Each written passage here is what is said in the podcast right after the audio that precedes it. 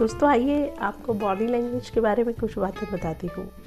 जैसे यह आपके दिल दिमाग में क्या चल रहा है बता देती है।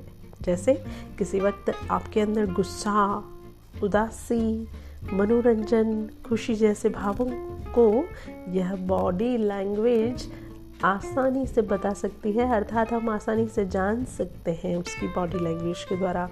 कैसे? आइए मैं बताती हूँ। चेहरा किस प्रकार राज बता देता है? अधिकांश लोगों के लिए बॉडी लैंग्वेज का मतलब होता है चेहरे का अध्ययन। चेहरे पर आए भाव, नाराज़गी, खुशी, जलन, चिंता और चंचलता को सामने ला देते हैं।